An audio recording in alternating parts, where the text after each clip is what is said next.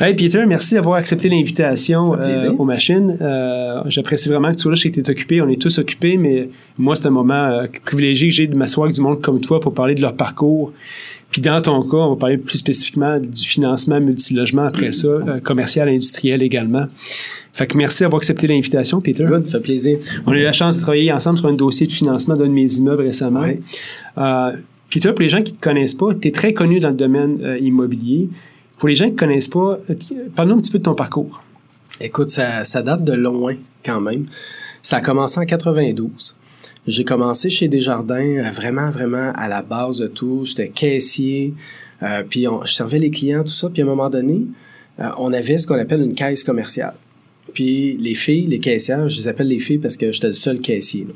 Les filles voulaient pas faire la caisse commerciale parce que dans le temps, en 92, les, les, les clients arrivaient avec une liasse de billets, là, puis c'était long à, à compter, puis tout ça. Puis moi, ça m'attirait. Moi, la clientèle commerciale m'attirait déjà là. Fait que moi, je faisais la caisse commerciale, je servais les clients, je leur posais des questions sur leur business, voir un peu comment ça fonctionnait, puis je commençais déjà à m'intéresser à ça. Euh, après ça est venu en 94 euh, mon premier poste de directeur de compte commercial chez Desjardins. Puis, euh, je te dirais que ça, ça a comme parti vraiment ses chapeaux de roue. En 95, je gagnais déjà le premier prix chez Desjardins au niveau développement des affaires, au niveau croissance. Euh, ça a recommencé en 96, en 97 également. Puis là, ben, j'ai évolué au niveau des postes. Euh, j'ai fait un bout après ça à la Fédération des caisses des jardins en autorisation de crédit jusqu'en 2000. Donc là, je faisais vraiment de l'approbation. Là, j'étais allé chercher une expérience vraiment énorme parce que là, on touchait vraiment à des gros dossiers, à des dossiers d'importance. Et on autorisait les dossiers pour les caisses euh, au niveau commercial. Euh, vient ensuite l'avènement des centres financiers aux entreprises. Et là, je quitte la fédération pour devenir euh, directeur de compte développement des affaires dans un centre financier aux entreprises dans l'ouest de Montréal. On fait un bon bout de chemin avec ça jusqu'en 2006 pour ensuite euh, changer de poste pour un poste de directeur adjoint dans un centre financier aux entreprises à Terrebonne. Je fais un bout comme ça jusqu'en 2010, où là, je suis nommé directeur du centre financier aux entreprises. Ça s'est, euh, dans le fond, étiré jusqu'en 2015. Et euh, par la suite, j'ai été recruté par la Banque nationale, qui avait besoin de quelqu'un pour diriger l'équipe au niveau développement des affaires dans toute la région de la Nodière. Alors, euh, je m'en vais vers la Banque nationale, mais là, j'ai un clash. Ça fait 23 ans que je suis Desjardins. Je suis habitué de fonctionner, je suis habitué de gérer mon conseil d'administration avec mon centre financier. Et là, tout à coup, je, tombe dans un mode très bancaire, très euh, vérification, euh, très suivi au niveau des vice-présidents et tout ça. Et je m'aperçois que ça correspond plus du tout à ce que je veux faire. Puis je m'aperçois aussi que l'offre de l'offre qu'on présente à nos clients, c'est l'offre Banque nationale. Mais je suis toujours mis, euh, dans le fond, je suis toujours confronté à Ouais, mais moi, ma banque royale m'offre ça. Mm-hmm. Ouais, mais ma banque BMO m'offre ça. Ou à un moment donné, on voyait carrément aussi les banquiers, euh, les prêteurs virtuels arriver. Ouais, moi, First Snap m'offre ça. Moi, People's Trust m'offre ça. Fait que là, je suis comme, crème, euh, j'aimerais ça offrir la panoplie de services à mes clients. Je veux plus juste offrir mon produit puis essayer de convaincre quelqu'un que c'est le meilleur quand je suis déjà conscient que peut-être là, c'est mieux que mon produit. Et là, je suis allé suivre mes cours en courtage hypothécaire. Euh, au mois de novembre 2015, je devenais courtier hypothécaire. Dans ce métier-là, il n'existe pas de métier commercial.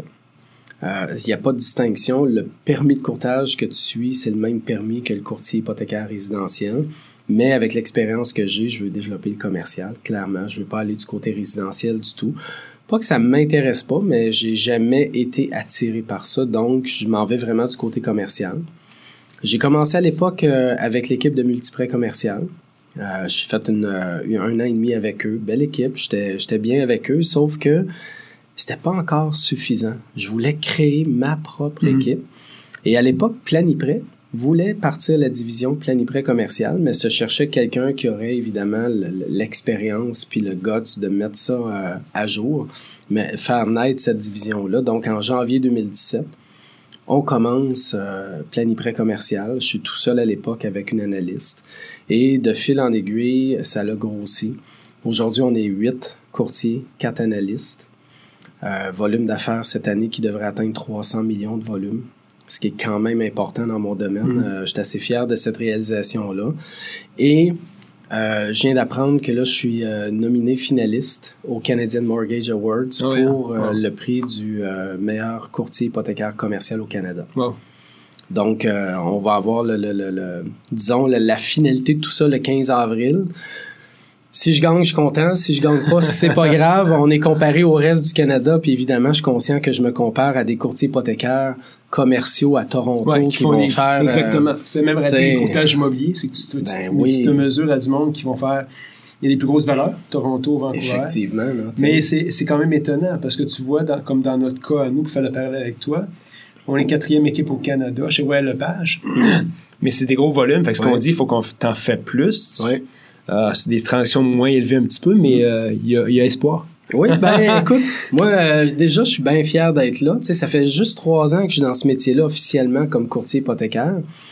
Puis ben trois ans depuis 2015, mais tu sais vraiment plus officiellement avec Planiprêt. Puis je suis fier vraiment de où est-ce que je suis rendu à ce niveau-là. Fier aussi de la qualité de service qu'on apporte. Euh, on se compare beaucoup, puis les gens nous comparent beaucoup à d'autres agences hypothécaires commerciales qui existent sur le marché. Tout le monde les connaît, je ne les nommerai pas ici évidemment. Mais ce qu'on apporte chez nous, c'est avant tout de la transparence dans le fonctionnement. euh, on a fait une transaction ensemble. Euh, à l'époque, c'était plus mon contact, c'est plus David, mais tu sais, regarde, voici comment ça va fonctionner, voici nos honoraires, voici ce que je vais aller mm-hmm. chercher de plus, puis tu savais exactement dans quoi tu t'embarquais avec nous. Ce qui, ce qui, était le fun dans votre cas, c'était clair, mais facilement rejoignable aussi. Oui. Puis ça, ça j'ai la discussion souvent quand tu as un directeur de compte hmm. ou quelqu'un s'occupe de toi. Je veux qu'il soit disponible parce que ça se peut que j'ai un deal qui soit là. Je veux te parler. J'ai besoin que tu me conseilles si ça fait du ça tient à route ou non par rapport au financement hypothécaire que je crois mettre de l'avant. Ça, c'est important. ça, c'est ça, c'est le gros défi pour les clients. Puis c'est souvent pour ça que les clients viennent chez nous. Ils sont tannés parce que ils sont pas capables de rejoindre leur directeur de compte. Le directeur de compte a changé, il y a eu un poste plus élevé, euh, il est rendu ailleurs, c'est quelqu'un de nouveau qui s'occupe d'eux autres, qui connaît pas leur business. Les gens sont tannés d'être servis tout croche. Fait qu'ils veulent un courtier qui va s'occuper d'eux. Puis à la limite, c'est moi qui vais être servi tout croche. Parce que quand je vais appeler à la banque, c'est moi qui vais avoir de la difficulté à rejoindre le directeur de compte puis qui va avoir de la difficulté à obtenir ce que j'ai besoin. Mais pendant ce temps-là, le client se concentre sur ce dans quoi il est bon. Mhm.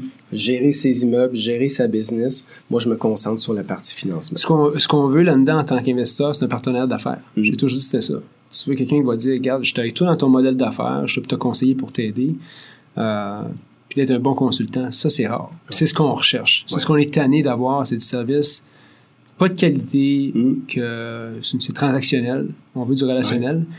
Mais ma business immobilière est faite comme ça aussi. Le monde veut plus du transactionnel, il veut du relationnel, il veut savoir que tu n'es pas une transaction parmi tant d'autres, puis que tu comprends l'importance de la transaction pour le client. Oui, puis on va, on va aussi allumer le client sur des transactions. Euh, demain matin, un client fait une offre d'achat sur un immeuble. Souvent, les clients sont habitués d'acheter un immeuble. Puis c'est ce qu'on propage beaucoup dans les, différents cours, c'est on fait une, analyse de valeur économique puis on achète un immeuble. Mm. Mais c'est quoi le potentiel de ton immeuble? Ça, nous autres, on va travailler avec le client pour l'allumer sur ces choses-là. Tu sais, as-tu vu que tu peux peut-être refiler les frais de chauffage aux locataires? As-tu vu que tes, tes revenus sont sous le marché? Tu peux peut-être augmenter un peu, gagner en valeur. Voici ce que ça donnerait si tu faisais telle, telle, telle chose dans ton mm. immeuble. Donc, on va les conseiller on, va être beaucoup plus que juste aller chercher une hypothèque en bout de ligne. C'est vraiment un mode conseil de A à Z. Euh, avant de passer au volet strictement immobilier, parce qu'on a beaucoup de questions par rapport à ça, c'est quoi, selon toi, Peter, la clé de ton succès là-dedans? Parce que tu as évolué dans, le courtage euh, mm. hypothécaire. Qu'est-ce qui fait en sorte justement que tu as, eu, du succès jusqu'à maintenant là-dedans, selon toi? Euh, je te dirais que c'est vraiment le mode conseil. La, tu l'as dit tantôt, la disponibilité, l'accessibilité. Euh, au-delà du fait qu'on fait des gros volumes, au-delà du fait que je suis à la tête d'une grosse équipe maintenant, les gens arrivent facilement à me rejoindre. Mm-hmm. Donc ça, c'est la première chose. Tout l'appui qu'on va donner à une transaction, euh, les conseils qu'on va apporter, ça, vraiment, les gens, souvent, ils vont rencontrer un courtier hypothécaire qui va se concentrer sur aller chercher le meilleur prêt, aller chercher le meilleur taux, that's it. Mm-hmm. Ça va s'arrêter là. Nous, on va pas nécessairement juste se concentrer sur le taux d'intérêt. Un financement, c'est pas juste le taux. Au-delà de ça, c'est quoi tes objectifs? Où est-ce que tu veux aller avec cet immeuble-là? Moi, si tu me dis, j'achète cet immeuble-là, mon intention, c'est d'optimiser, de revendre dans deux ans, je n'irai pas t'installer sur un prêt CHL 5 ans. tu vas m'haïr, là. C'est pas ça le but, là. C'est pas ça qu'on veut aller chercher.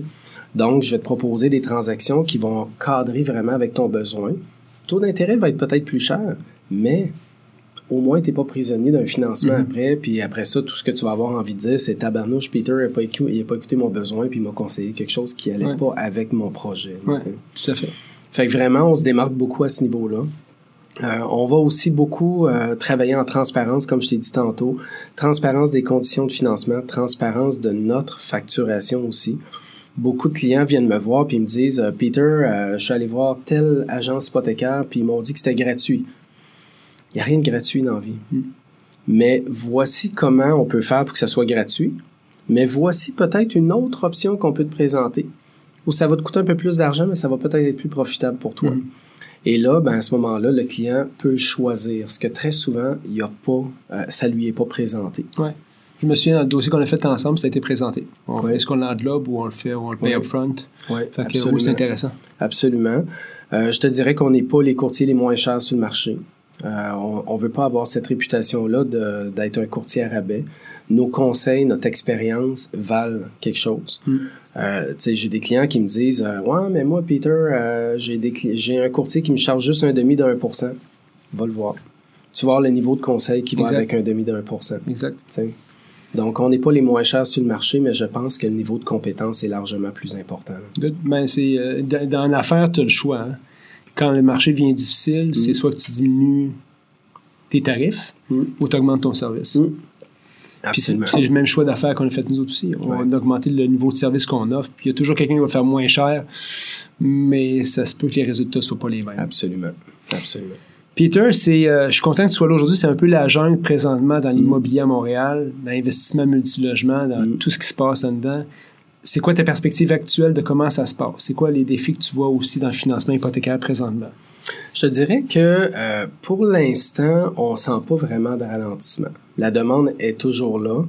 Par contre, on voit que de plus en plus les immeubles que sur le marché sont difficiles à atteindre.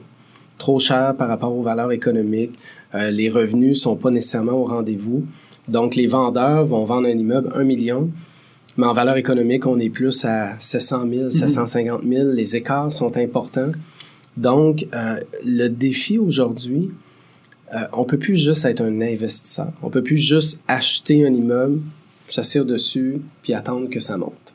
Les taux d'intérêt sont tellement bas en ce moment que ça ne peut que baisser au niveau des valeurs. T'sais, étonnamment, tu vas me dire, mmh, Peter, euh, je comprends pas, tu sais, mmh. pourquoi, pourquoi tu me dis euh, les taux d'intérêt sont bas, les valeurs vont baisser? Ben, les deux sont intimement liés. Si mmh. les taux d'intérêt montent, les valeurs économiques diminuent.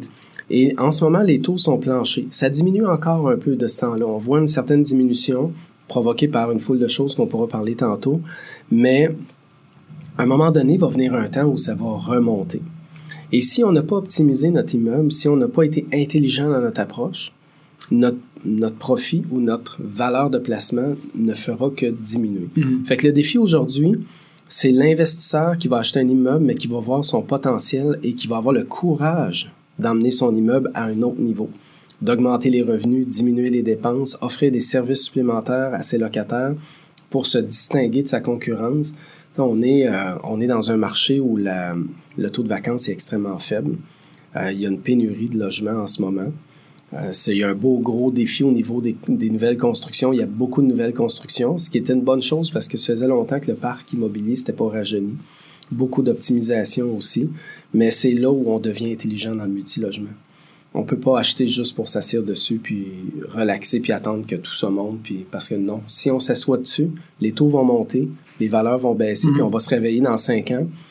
Puis on va devoir le même montant de financement que ce qu'on aurait obtenu euh, cinq ans plus tard parce que les taux ont monté, puis on n'aura pas gagné en valeur. Mhm.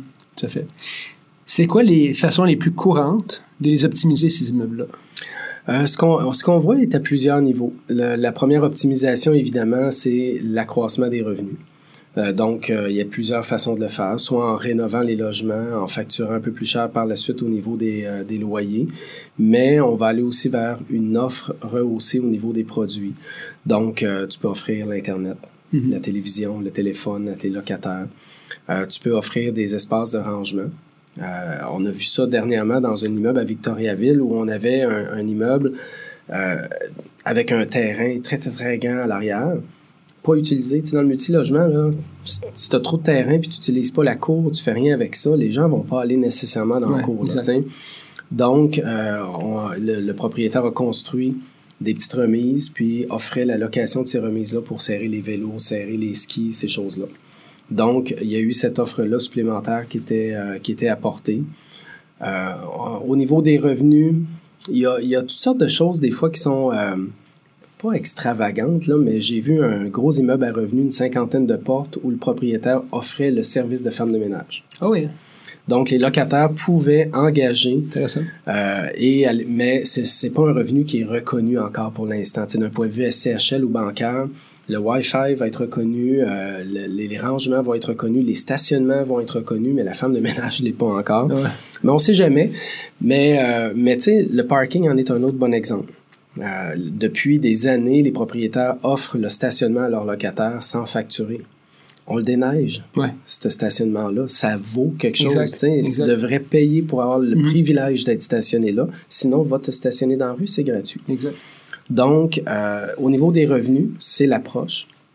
Au niveau des dépenses, bien évidemment, on n'a pas beaucoup de poignées sur les taxes municipales, taxes scolaires. À part les contester. À part les contester. Donc là, évidemment, il faut être quand même bien installé euh, au niveau d'une évaluation marchande mhm. qui est sérieuse, euh, qu'on va pouvoir euh, présenter à la ville pour contester nos, nos, valeurs. Puis franchement, on devrait toujours le faire. Ouais. La valeur municipale n'a pas d'impact quand on vend un immeuble en tant que tel. Mais souvent, les gens pensent à tort, ils voient l'évaluation monter, ils disent c'est beau, je vais pouvoir vendre ça.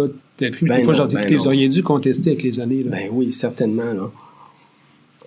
Sinon, on va travailler sur les assurances. On va travailler sur les frais de chauffage quand on peut convertir le mm. chauffage, refiler cette facture-là au locataire ou à la limite, si on ne peut pas le faire, au moins améliorer l'efficacité de l'immeuble, changer la fenestration, euh, l'isolation, ces choses-là pour essayer de diminuer la facture. Donc, à ce niveau-là, on va venir travailler aussi pour optimiser. Donc, le but au final, c'est juste de créer plus de profit. Mhm. Augmenter tes revenus, diminuer tes dépenses, créer plus de profit. En créant plus de profit, tu crées plus de valeur. Au niveau de, c'est un bon point que tu as touché, les assurances, moi, c'est mon épine. Dans mes immeubles, elles augmentent de manière euh, incroyable. C'est une grosse dépense, les immeubles. Y a-t-il une façon? d'optimiser cette dépense-là? Écoute, euh, je pense qu'à part magasiner à chaque année, mhm. il n'y a pas une façon si euh, évidente que ça parce que tous les assureurs augmentent en ce moment et tous les banquiers augmentent leurs exigences d'assurance.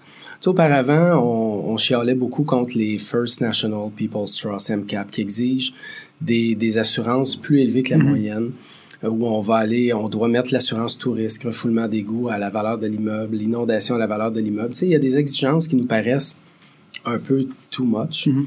mais la plupart des banquiers s'en vont vers ça. TD a déjà fait le move à ce niveau-là. Banque de Montréal a déjà fait le changement. Banque Laurentienne commence à apporter des exigences importantes aussi.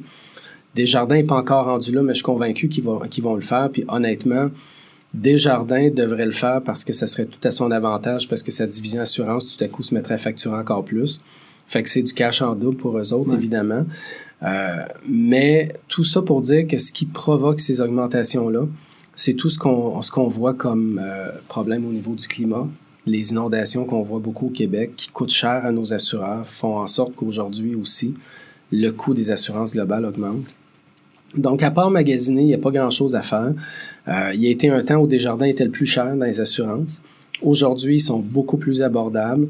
Promutuelle était la moins chère à un moment donné, rendue une des plus chères. Donc, il faut magasiner à mm. chaque année puis revoir nos assurances. Est-ce que, est-ce que tu recommandes aux gens qui ont un gros parc immobilier de pas mal envoyer leurs assurances? Est-ce que tu as vu une, une, genre de tangente par rapport à ça, que si tu envoies tout à la même place, ça va te revenir moins cher? Est-ce que le monde va... C'est automatique. Oui. C'est automatique. Les gros euh, propriétaires d'immeubles à revenus qui ont beaucoup de portes, qui concentrent tous leurs assurances avec le même assureur, bénéficient d'un d'un rabais de masse, on va dire. Euh, et, ça, ça a un impact pour le client qui achète un immeuble. Moi, là, si j'ai 1000 portes demain matin puis j'ai une assurance globale, puis je vends, par exemple, un 8plex. L'acheteur qui va acheter ce 8plex-là, ses assurances vont automatiquement coûter plus cher si mhm. lui n'a pas 1000 portes de son côté. parce qu'il n'y aura pas le même prix que moi j'ai au niveau de mes assurances. Donc oui, je pense que ça vaut la peine de regrouper au même endroit pour bénéficier d'un rabais global. Mais encore là, il faut magasiner à chaque année. OK. L'autre défi qu'on voit présentement, les évaluations de valeur par l'évaluateur agréé versus le prix payé. Est-ce que tu le vois souvent dans ta pratique? On a un bon défi, euh, ce qu'on va plutôt nous autres appeler dans notre jargon la valeur économique, parce que l'évaluateur agréé va faire un, rapport d'évaluation basé sur les trois techniques, mm-hmm. qui est évidemment la reconstruction, le comparatif et la technique du revenu. Les prêteurs vont beaucoup travailler sur la technique du revenu. La SCHL va travailler sur la technique du revenu et vont la refaire un petit peu à leur goût à eux autres. Souvent, on va arriver pas mal aligné avec l'évaluateur agréé en tant que tel, sauf que quand on regarde le prix par rapport à la valeur économique, il y a des écarts importants. Euh, ces écarts-là viennent de où? Probablement un vendeur qui n'est pas au courant que son immeuble euh, a cette valeur-là sur le marché. Est-ce que c'est parce que le vendeur n'a pas fait le, premier, le premier exercice de voir lui-même qu'est-ce qu'un acheteur pourrait avoir comme financement pour son immeuble? Mm-hmm. Est-ce que le, on devrait davantage travailler plus en mode collaboration au niveau des courtiers immobiliers avec les courtiers hypothécaires pour préparer un vendeur à l'effet que c'est beau, ça te tente de vendre un million et demi, c'est bien correct, là, mais ça vaut un million aux yeux de la banque. Mm-hmm. Voici pourquoi. Pour faire cheminer les vendeurs. Parce que le vendeur qui a acheté 1 200 000 là, 5 ans, pense que ça vaut peut-être 1 million 400, 1 million 500, mais s'il n'a pas travaillé sur ses revenus et qu'il n'a pas déclaré plus de revenus nets au fil des années, les taux d'intérêt de 5 ans sont équivalents aux taux mm-hmm. d'intérêt d'aujourd'hui. Donc, techniquement, ta valeur de 5 ans ta valeur aujourd'hui devrait être pas mal pareille. Mais lui a payé 1 million 2 puis il pense que ça vaut 1 million 5 aujourd'hui, mais ça vaut encore 1 million 2 s'il n'y a rien fait. Donc, ça, ce bout-là, il faut que le vendeur, avec son courtier immobilier et son courtier hypothécaire, même si c'est pas son courtier hypothécaire dans le sens que c'est pas lui qui va faire l'hypothèque, c'est à l'acheteur qu'on va le faire, on peut déjà travailler avec le vendeur pour lui expliquer, voici où tu te situes en ce moment, voici où va se situer ton acheteur, puis le pouvoir d'achat que l'acheteur doit avoir pour acheter ton immeuble. Et là, on peut travailler avec le vendeur à le faire évoluer un peu, puis aussi avec l'acheteur. Mhm. Travailler l'acheteur et le, préparer parce que trop d'acheteurs vont présenter une offre d'achat puis ils n'ont même pas les moyens de faire la transaction. Oui, exact. Tu sais, c'est pas rare, je suis sûr que tu vois des transactions où il y a 20 promesses d'achat sur mhm. un immeuble, puis là, tu as l'acheteur euh, qui, qui, est au quatrième rang qui dit Ah, tabarnouche, j'aurai jamais la chance. Puis tout à coup, paf, paf, paf, toutes les PA tombent, on arrive au quatrième. Mais je dis souvent, dans le multilogement, tu reçois 20 promesses d'achat, il y en a deux, trois sérieuses. Oui. C'est ça, réalité. C'est pour ça qu'en tant que courtier aussi, ta job, c'est dire Regarde, c'est bien beau ça, mais je pense pas que ça, ça va passer. Allons à celle qui est la plus réaliste. Exemple, si je suis en train de vendre un immeuble, c'est un 18 logements, on demande 2,5 le financement maximum, c'est 1,7. On sait exactement ce qu'on s'en va. Fait que si un acheteur arrive et il y a 300 000 de comptant, oublie ça, ça se fera pas. Absolument. Euh, c'est là où on va pouvoir aider l'acheteur en le préqualifiant, puis aider aussi le courtier immobilier mhm. qui représente l'acheteur. Moi, là, demain matin, si tu m'appelles, tu me dis, Peter, on s'apprête à, à, présenter une offre d'achat pour un 18 portes. Peux-tu me préqualifier mon acheteur? Je peux le faire. Puis je peux t'écrire une lettre pour te dire, Maxime, ton client, là, il est capable d'acheter jusqu'à 1,7 million. Ça sert à rien de faire une offre à 1,8 million. Il ne serait pas qualifié. Mm-hmm. Il n'y a pas les moyens de le faire. Mais on va être capable déjà de préparer le terrain, d'écrire une lettre qui va, que tu vas pouvoir accompagner à ta promesse d'achat. Et là, tout à coup, le vendeur se rend compte que la transaction est beaucoup plus sérieuse avec cet acheteur-là qu'avec un autre qui ne s'est même pas préqualifié. Tout à fait. Euh, en fait, euh, c'est quoi la manière courante, disons qu'on a une différence de prix? Tu as une évaluation à 1,2 million, le prix payé est 1,5, l'acheteur veut faire la transaction, le vendeur aussi. C'est quoi les solutions qu'il va y avoir généralement à ça, outre la balance de prix de vente qui n'est pas, qui est pas sans incidence encore là? Hein? Évidemment. Parce qu'il est calculé comme une dette. Oui, donc c'est sûr que si tu ça, Attends, beaucoup de gens disent on parle de balance de vente, mais qu'on ne laisse pas le calcul de ça. C'est ça, c'est ça. Pour que la balance de vente soit considérée dans une transaction, il y a plusieurs éléments qu'on doit tenir en compte. La première, c'est que si on paye l'immeuble plus cher que la valeur économique, j'ai pas de place pour une balance de vente. Mm-hmm. En partant. À moins qu'on soit dans un processus où on achète pour optimiser. Là, ça se peut que ce soit différent parce que je peux avoir des produits d'optimisation. On n'ira pas à ICHL. On va aller en conventionnel, mais avec un produit d'optimisation où là, peut-être que je peux inclure une balance de vente pour aider à la transaction. Mais si ton intention, c'est de financer tout de suite l'immeuble à la ICHL, puis que tu achètes plus cher que la valeur économique, balance de vente, on oublie ça en partant. Sinon, si on est assez près, il faut quand même garder à l'esprit que la balance de vente, c'est une dette au même titre que le prêt de premier rang qu'on va mettre. Fait qu'il faut qu'on rencontre notre ratio de couverture de dette. Mm. Ça se peut qu'on module le prêt de premier rang pour inclure la balance de vente puis faire en sorte qu'on fait la transaction. Mais les critères importants, c'est premièrement, pourquoi tu vas chercher une balance de vente? Si tu vas chercher une balance de vente parce que tu n'as pas les moyens d'acheter, puis que tu n'as pas les moyens autrement de payer cette balance-là qu'en refinançant l'immeuble, oublie ça, ça ne marchera pas. Quand tu vas chercher une balance de vente, c'est parce que tu as un autre immeuble que tu peux refinancer dans deux ans pour la payer. Tu as de l'argent placé, mais tu ne peux pas la sortir tout de suite. Euh, tu as fait un prêt à, des gens, tu as 200 000 à recevoir dans deux ans. Ça, ça, fait, ça tient la route. Mais si tu n'as juste pas le cash puis que mm. tu vas acheter pareil, ça fait pas crédit. Ça passe pas le test en partant.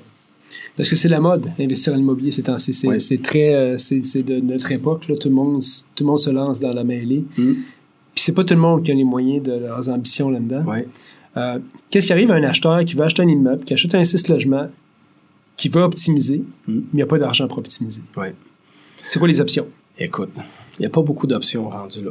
Il n'y a vraiment pas beaucoup d'options parce que si tu n'as pas les moyens de tes ambitions, tu sais, moi, je peux te financer en optimisation 75% de tes coûts. Donc, je vais te financer 75% de ton achat, puis probablement, en fonction de la valeur future, 75% de tes travaux aussi. Mais tu as quand même 25% à mettre dans les deux cas. Si tu es capable d'acheter, mais que tu n'es pas capable d'aller plus loin en optimisation après, on peut regarder les options avec des prêteurs privés. On peut regarder si tu as d'autres actifs qu'on peut refinancer. Mais évidemment, si on va vers un prêteur privé, le coût est exorbitant. Mhm. Puis il faut s'assurer que ton, optimisation ne deviendra pas un flop. Un flip qui devient un flop. Là. Donc, il faut que ça soit sensé. Il faut que tu aies l'expérience aussi. moi, si tu viens me voir d'un matin, là, Peter, j'achète un 12, j'optimise, puis je te demande c'est quoi ton expérience, ben j'ai un duplex, c'est tout ce que j'ai, puis j'ai jamais fait d'optimisation. Oublie ça. Il n'y a personne qui va embarquer avec toi dans la transaction. Mhm. Il faut que tu aies fait, il faut que tu aies, dans le fond, fait tes preuves. Associe-toi à quelqu'un qui a les moyens dans ce cas-là associe-toi à quelqu'un qui a l'expérience pour faire ton premier, ton premier plex optimisé. Après ça, ben, quand on va se présenter à un prêteur demain matin pour ton prochain, tu vas être seul, mais tu vas être capable de dire ça, c'est moi qui l'ai fait. Mm. J'ai les moyens pour mon suivant après. Donc, il faut vraiment, si on n'a pas les moyens de le faire tout seul, il faut s'associer à quelqu'un. Si on n'a pas l'expérience pour le faire, il faut s'associer à quelqu'un qui a de l'expérience. Euh, Dis-moi, euh, Peter, euh, à ce niveau-là, euh, les, les, les, acheteurs qui vont acheter ces immeubles-là, est-ce que, est que tu penses que la manière, est-ce que c'est mieux d'aller avec un prêt SCHL généralement ou du conventionnel? Ça, c'est le gros hmm. débat qu'on a. Ça dépend de ton horizon d'optimisation. Si tu penses qu'en deux ans, tu es capable d'optimiser ou en trois ans, tu es mieux d'aller vers un prêt optimisation. Ça va te demander un peu plus de mise de fonds. Ça, c'est conventionnel. ça, c'est conventionnel qui l'offre. C'est pas tous les prêteurs qui vont faire de l'optimisation. Euh, et il faut choisir aussi avec qui on va travailler. Mais euh, au final, si ton horizon est relativement court, on n'ira pas à la SCHL parce qu'on va être coincé pour 5 ans. Si tu penses que ton optimisation va se terminer en 4 ans ou 5 ans, là, je pense que ça vaut la peine d'aller tout de suite en mode SCHL. De toute façon, au bout de 4 ans, le temps que tes nouveaux revenus se concrétisent, tu vas être dans la cinquième année, tu vas être déjà rendu à refinancer. Donc, ça va juste éviter de mettre trop de mise de fonds au départ. Tu vas pouvoir utiliser ce que tu as économisé pour faire ton mhm. optimisation et refinancer par la suite. Good. Um, au niveau de. Euh, j'avais une question que je vais te poser, c'était au niveau de. Um, pas du refinancement. Ah oui, c'était au niveau de la valeur économique. Oui. Simplement, parce qu'on s'entend qu'il y a beaucoup de calculs qui, sont faits. Tu as été, je pense, es toujours formateur à la MREX? Euh, ben, euh, dans le fond, j'assiste quand ils ont besoin de moi, mais je suis un petit peu moins impliqué par manque de temps, évidemment. Il y a différentes manières de, tu peux tu peux complexifier le processus, tu peux le simplifier, mais, mais quelqu'un simplement qui veut savoir si un immeuble est rentable, c'est quoi le calcul qu'il devrait faire? Écoute, dans ça, c'est un masterclass euh, rapidement. Comment est-ce qu'on regarde ça sans avoir à t'appeler? Puis... Écoute, je te dirais que l'idéal, c'est de m'appeler. Parce que je peux t'enseigner comment ça se fait la valeur économique. Mais il y a tellement de particularités mm-hmm. qu'à un moment donné, tu peux te lancer dans quelque chose. Puis même, même si tu as suivi les cours de IMO Facile, Mordu de l'immobilier, MREX, peu importe, tu apprends comment le faire.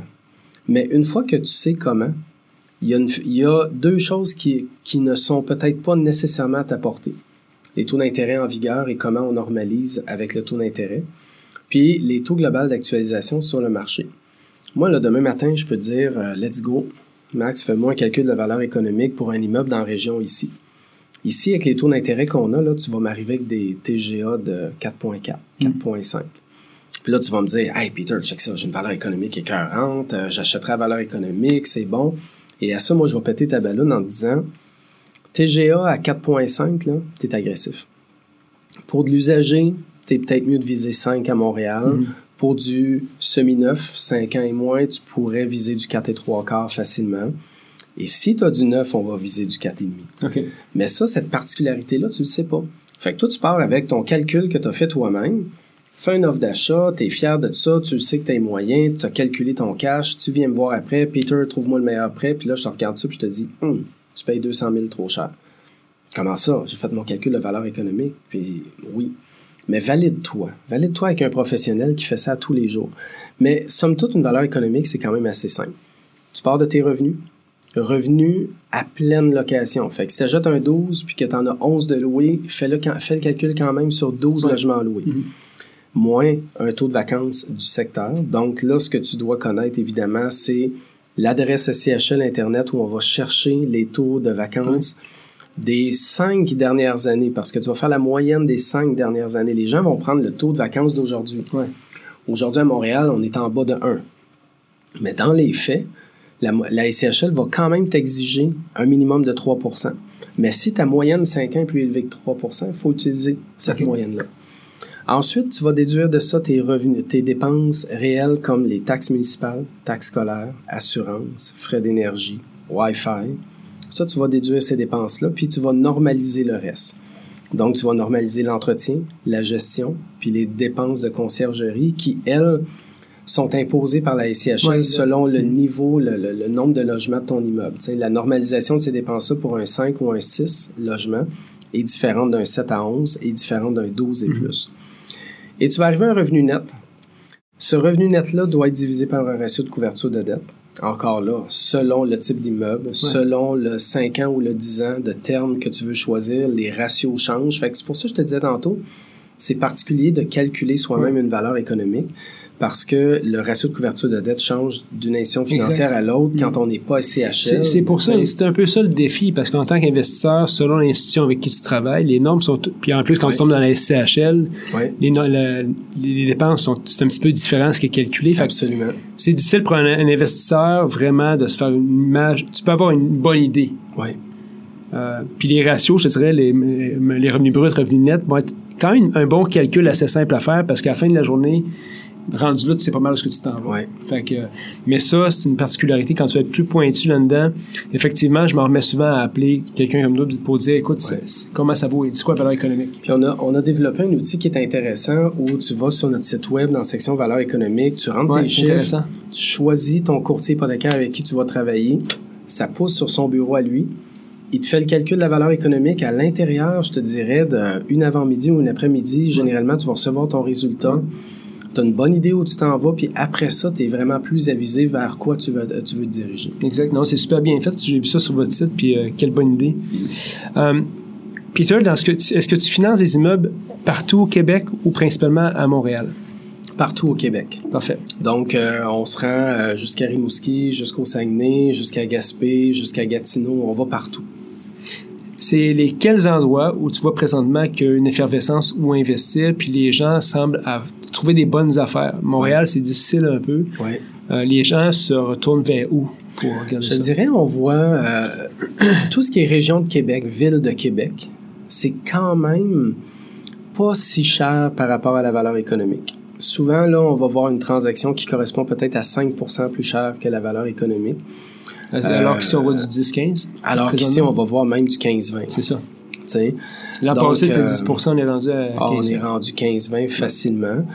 Euh, sinon, évidemment, il faut s'éloigner de, de Montréal. Il faut aller peut-être, je te dirais, plus au nord, euh, dans, des, dans des endroits comme Saint-Jérôme, Mirabel, où les transactions sont plus abordables. Mais évidemment, la localisation fait en sorte aussi que c'est moins cher. Donc, euh, la qualité de ta clientèle risque d'être différente aussi. Euh, Trois-Rivières est un bon endroit pour pas payer cher, mais ça dépend où à Trois-Rivières. Euh, Trois-Rivières, Centre, c'est pas évident. Mais tout le monde a dit on s'en va à Trois-Rivières. Ben oui. Puis il y a des coins où c'est pas cher, mais c'est difficile. Il faut faire attention. Trois-Rivières Centre, c'est pas évident, mais Trois-Rivières Ouest, c'est très bien. C'est un peu la même chose à Sherbrooke. Même chose à Sherbrooke. Sherbrooke est, en, effervescence effrayant. On fait des transactions là-bas, ça n'a pas d'allure. Mais si tu es dans Mont-Bellevue, c'est pas la même chose que si tu es dans Reforest. Ouais. C'est complètement différent. Donc, il faut choisir les lieux où on va, puis vraiment s'informer sur la clientèle, les taux de vacances, où est-ce que ça se dirige. Euh, j'ai des gens qui, euh, je te parlais de ça avant le podcast, qui achètent à Shawinigan, sont fiers de me dire qu'ils ont acheté un 21 logements à 900 000. Oui, mais il y a déjà, il y a quand même quatre logements vacants dedans, puis c'est une. Ils sont vacants depuis 10 ans. Oui. Et en plus, euh, la démographie est en diminution. Ouais. Tantôt, là, tu vas te retrouver avec un immeuble qui va avoir encore plus de vacances. Il a bien beau être rentable. Ouais. Il perd de la valeur au fil des années. Il perd de la valeur, mais mm-hmm. tu l'as pas payé cher. Tu vas me dire, ouais, mais je m'en fous qu'il perde de la valeur, je l'ai pas payé cher. Oui, je suis d'accord. Mais tantôt, là, dans 20 ans, quand cette région-là va être vraiment, vraiment à son plus bas, là, ton immeuble sera plus vendable. Ouais. J'avais la discussion avec un client, je disais, écoute, si tu veux acheter dans ce secteur-là, puis dans ce coin-là, c'était vraiment l'innovatif et profond, j'ai dit, arrange-toi pour qu'il se paye en 10 ans. Parce que dans 10 ans, tu sais pas ce qui va se passer. Une population vieillissante. Oui. Euh, est-ce qu'il y a un plan pour du renouveau? Euh, si c'est pas le cas, euh, c'est bien beau d'être beau, l'immeuble, mais ça se peut que ce soit pas un succès euh, sur toute la J'ai parlé à quelqu'un aujourd'hui qui me disait, Peter, on a des super beaux immeubles à Capleton. Pas cher rentable. Écoute, des immeubles qui sont excessivement rentables. Mais le prix est très bas parce que justement, c'est pas une ville où la croissance démographique mm. est importante. faut se méfier un peu. J'ai toujours dit quand c'est trop beau pour être vrai, au niveau des revenus en immobilier, c'est quelque chose qui te lâche. Oui, absolument. Puis je dis tout le temps au monde, va voir un peu ce qui se passe dans la municipalité, va sur le site web. Mm. Quand tu vas sur le site web d'une municipalité, quand tu vois qu'il n'y a pas grand-chose qui se passe là, c'est un bon, ben c'est un bon, c'est un bon indice. Euh, l'immeuble que tu vas acheter dans le quartier Rosemont va te coûter cher. Mais quand tu vas afficher un loyer à 1200 par mois, là, tu vas avoir 20 applications. Tu n'auras jamais de misère à louer, puis tu vas pouvoir même louer beaucoup plus cher que ça encore. Mais le même 1200 à Saint-Hyacinthe, pas évident. Là. Exact. Les maisons de chambre? Oui. Qu'est-ce que tu en penses? Euh, c'est bien, c'est rentable euh, et ça se finance. Ça se finance de deux manières, soit en conventionnel où très souvent le banquier va se limiter à 65 ou 70% de la valeur, euh, va rechercher évidemment des beaux 12 mois. Une maison de chambre sans beau, là, c'est fatigant pour un prêteur. Ou même des beaux euh, au mois, là, c'est achalant. Sauf si tu es dans un quartier près d'une université ou autrement, où on sait que c'est une clientèle étudiante qui n'est pas là l'année. Là, ça se peut que ça fasse du sens. Euh, sinon, on peut aller vers un produit SCHL, où là, on va obtenir un financement qui pourrait atteindre jusqu'à 85% de la valeur. Mais les particularités, c'est qu'il faut que tu aies déjà de l'expérience depuis cinq ans dans ce domaine-là. Ah oui, de maison de chambre. il faut vraiment que tu sois déjà propriétaire de maison de chambre depuis ah au moins cinq ans. Ah. Même chose pour les résidences étudiants. Euh, même chose pour les résidences de personnes âgées. Tout ça se finance avec la ICHL. Résidence personnes âgées, on est plus dans le 50 unités Encore là, il faut de l'expérience aussi là-dedans. Oui, oui, oui, clairement. Si tu n'as pas d'expérience là-dedans, oublie ça. C'est pas un produit qu'on peut euh, vendre nécessairement. Il y en a qui vont me dire, ouais, mais je vais le donner en gestion à un gestionnaire c'est pas si populaire que ça en tant que tel. La SCHL va préférer quelqu'un qui a l'expérience depuis de, que, cette personne-là va se mettre les mains dans la gestion. Oui. Ouais, intéressant. Parlant de la SCHL, ils ont beaucoup de programmes intéressants, mm. construction neuve, justement. Quels Quel programme tu trouves ou que tu vois qui sont plus, euh, qui attirent plus l'attention présentement? En ce moment, euh, je te dirais, le, produit conventionnel d'achat d'un multilogement sur SCHL, c'est le produit qui est le plus en demande. En tout cas, chez nous, c'est ce qu'on voit le plus.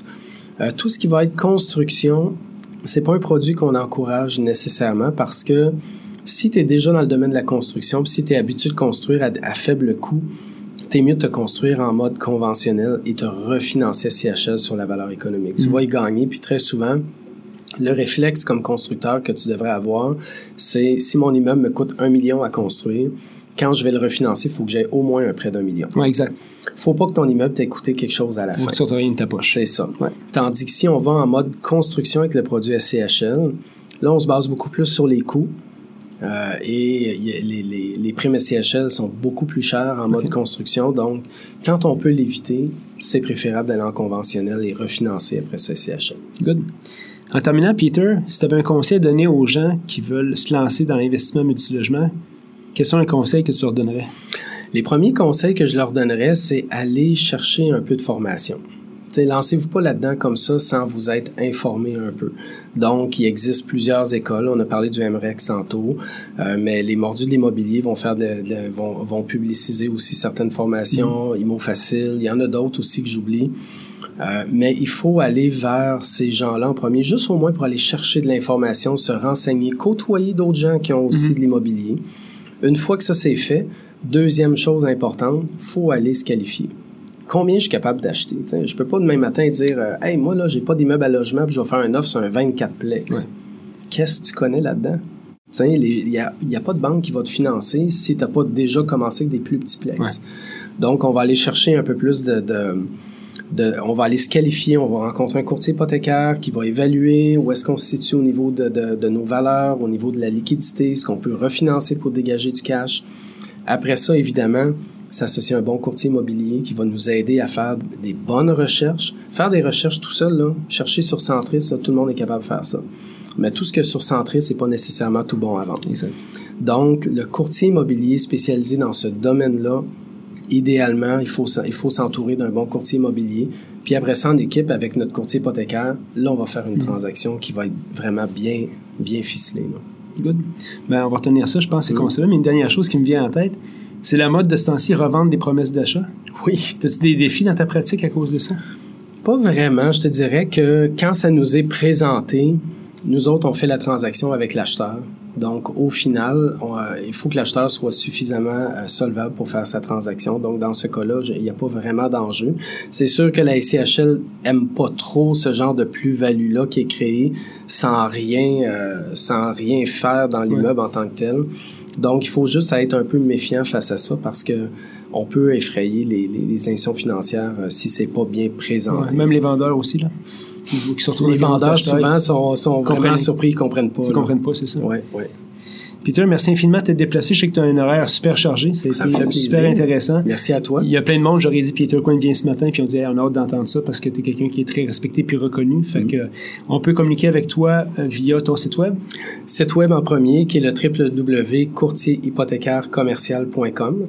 Plus simple aussi, c'est multi-plex.ca. Ça mène au même site Internet ou sinon euh, par téléphone là, 514-867-8340. Euh, c'est aussi le meilleur moyen de me rejoindre. Je pense que tu le sais. Je réponds toujours. Exactement, c'est rare. T'es comme moi, tu réponds toujours. Ben, merci Peter. Merci à toi. À bientôt. Merci. Bye bye.